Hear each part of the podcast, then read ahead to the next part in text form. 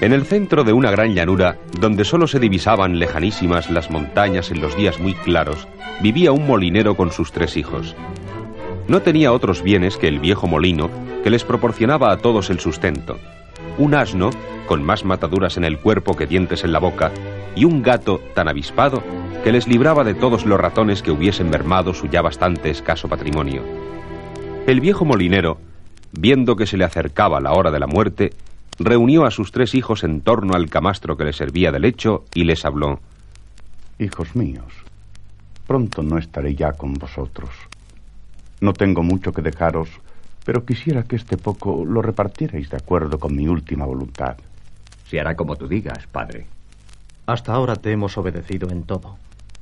Si tú faltares, haremos las partes como tú dispongas. Y yo me conformaré con lo que me toque, por poco que sea. Escuchad, pues. A ti, Juan, mi primogénito, te corresponderá el molino. Procura no dejar desamparados a tus hermanos. Que nunca te ciegue el orgullo de haber sido favorecido con la mejor parte. Así lo haré, padre. Para ti, Pedro, el segundón será el asno. Ya sé que no es gran cosa, pero piensa que muchas grandes fortunas se han labrado a partir de mucho menos. Poca cosa es un asno. Y menos todavía si es viejo, destentado y lleno de achaques como el nuestro. Pero prometo, padre, respetar siempre tu voluntad. Y tú, José, mi hijo menor, te tendrás que conformar con lo que queda. El gato. No supo qué contestar el hermano menor. Ciertamente un gato le pareció poco más que nada, pero como buen hijo, se hizo el propósito de respetar los deseos de su padre. No tardó en morir el viejo molinero. Sus tres hijos hicieron partes de acuerdo con lo que él había ordenado, y José, el hermano menor, se halló un buen día, lejos ya de su casa, sentado en un mojón al borde de un camino, reflexionando sobre su escasa herencia. Un gato. Esa es toda mi fortuna. ¿De qué me servirá? Si hubiese sido un conejo, me lo hubiese podido comer. Aunque bien mirado, si el hambre aprieta, no tendré más remedio que comerme el gato. Oh, no, mi señor. Si sigues mis consejos, no tendrás necesidad de llegar a ese extremo. ¿Consejos? ¿Has dicho consejos? ¿Te extraña? ¿No sabes que hasta del ser más insignificante en apariencia puedes sacar provecho? Yo te enseñaré, mi amo, si me lo permites, a sacarlo de las cosas más pequeñas y despreciables. De ese talego que tú tienes, por ejemplo. ¿Este talego? No es tan despreciable como tú dices. Está viejo y remendado y no me darían nada por él. Pero contiene todo cuanto tengo. Ah, no me hace falta su contenido. Solo te pido que me prestes el talego vacío y que le añadas un puñado de grano. No pides mucho. Si solo es eso, aquí lo tienes. Otra cosa necesito, mi amo. Tú tienes dos pares de botas. Dame uno de ellos que para el trabajo que he de emprender por entre la maleza y los zarzales me harán falta. Aquí tienes también las botas, pero no me pidas más. Con esto basta, mi señor. El gato se calzó las botas, se echó el talego al hombro y se adentró en el bosque. Colocó una parte del grano en el saco, le añadió romero, hierbabuena, tomillo, mejorana, todas las hierbas aromáticas que halló a su paso y lo dejó al lado de un matorral. Él se escondió detrás, completamente inmóvil, al rato apareció una hermosa liebre. Husmeó de dónde podían salir aquellos olores que su fino olfato percibía. Vio el talego, exhaló sus aromas y penetró en él. El gato cerró el talego y ató su boca con una cuerda. Cargó con la liebre y se dirigió al palacio del rey. Con sus artes de persuasión consiguió que el monarca le concediera audiencia. Cuando le introdujeron en el salón del trono, saludó con una gran reverencia. Majestad, en nombre de mi señor el marqués de Carabás, te ofrezco este presente. Hermosa liebre. Tu amo el marqués ha acertado mi gusto. Ordenaré a mi cocinero mayor que me la prepare. Dile a tu señor que agradezco su obsequio y manifiéstale mi real beneplácito. Al día siguiente, con sus mañas y la ayuda del talego, cazó unas perdices que presentó al rey. Majestad, de nuevo me envía el marqués de Carabás para que te ofrezca su vasallaje. Ricas perdices. ya me estoy relamiendo de gusto. Sin duda el marqués de Carabás está bien informado de mis preferencias. No hay nada como la caza para satisfacer mi real apetito. Dile a tu amo que me complacerá mucho conocerle. Durante una semana, el gato siguió cazando y obsequiando al rey con las piezas que cobraba en nombre del marqués de Carabás. Cada vez era mayor el interés del monarca en conocer a tan dadivoso personaje.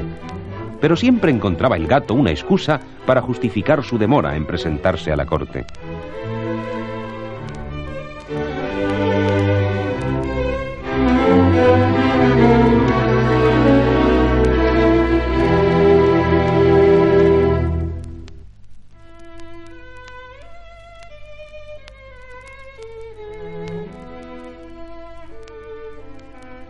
Lejos de palacio, José, el hijo del molinero, se lamentaba de su suerte. Ay de mí. No solo me ha correspondido la menor parte en la herencia, sino que mi único patrimonio, el gato, me ha abandonado también. No tengo amigos. El único que creí tener me ha abandonado. ¿En quién puedo confiar ahora? Mi amo, no desesperes. Aquí me tienes. Oh, eres tú. ¿Dónde estuviste? No podemos perder tiempo, mi señor. Hay que actuar con rapidez. Quítate ese traje miserable y échate al río. Pero... Más tarde sabrás por qué te lo pido.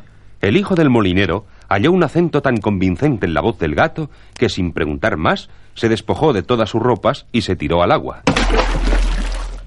Se aproximaba a la regia comitiva. El gato se apresuró a esconder las ropas de su amo debajo de una gran piedra. Ya estaban cerca las gentes que formaban la escolta del rey. Escondido tras un árbol, el gato observaba, y cuando vio pasar la carroza real empezó a gritar ¡Auxilio! ¡Socorro! ¡Han robado a mi amo el marqués de Carabás!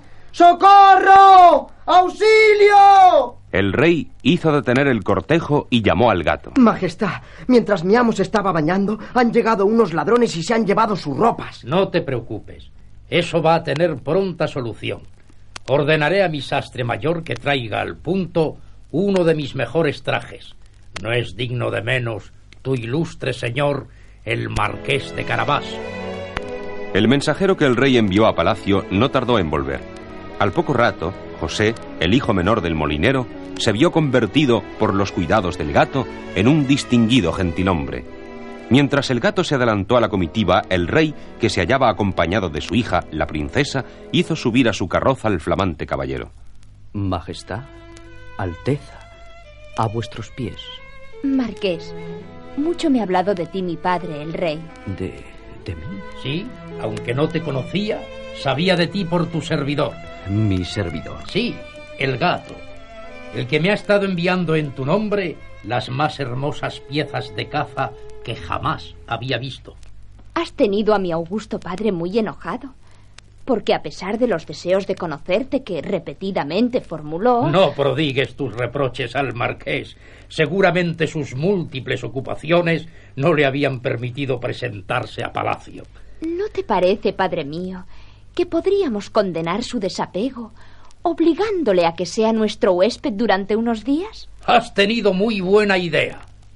El desconcertado joven no comprendía nada de lo que estaba ocurriendo la princesa, que había empezado a mirarle con buenos ojos, tomó sus silencios por reflexiva discreción, y el rey creyó que su mutismo era consecuencia de su modestia.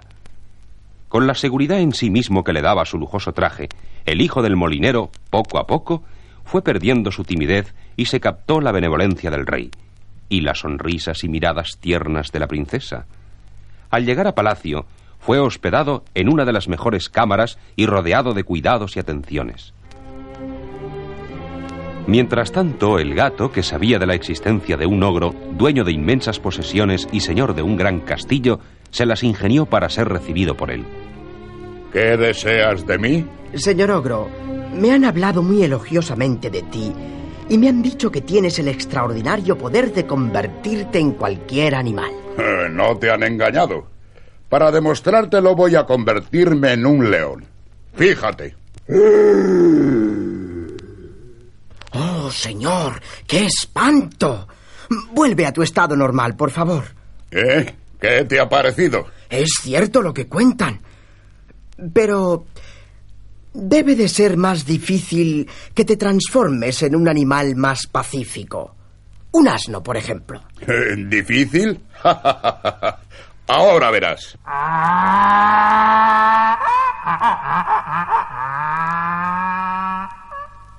Me maravilla tu poder, aunque lo que debe de ser imposible es que te conviertas en un ratón. Ah, para mí no hay nada imposible. Te lo voy a demostrar. ¡Miau! ¡Miau! ¡Miau! ¡Has caído en la trampa! En el momento en que vio al ogro transformado en ratón, el gato le echó la garra encima y se lo comió sin darle tiempo a rechistar. Bajó entonces a las mazmorras del castillo y liberó a unos presos que el ogro tenía encerrados, pero con la condición de que se presentaran al rey en calidad de vasallos del marqués de Carabás. Así lo hicieron las agradecidas gentes que fueron a palacio lanzando vítores a su libertador. ¡Viva el marqués de Carabás! ¡Viva! Impresionado el rey por la admiración y el respeto de que gozaba su huésped, y dándose cuenta de que su hija, la princesa, se había enamorado de él, se la concedió en matrimonio. Y el ingenioso gato fue distinguido por una real orden con el título de Barón de las Grandes Liebres y nombrado para el cargo de gran chambelán de la corte.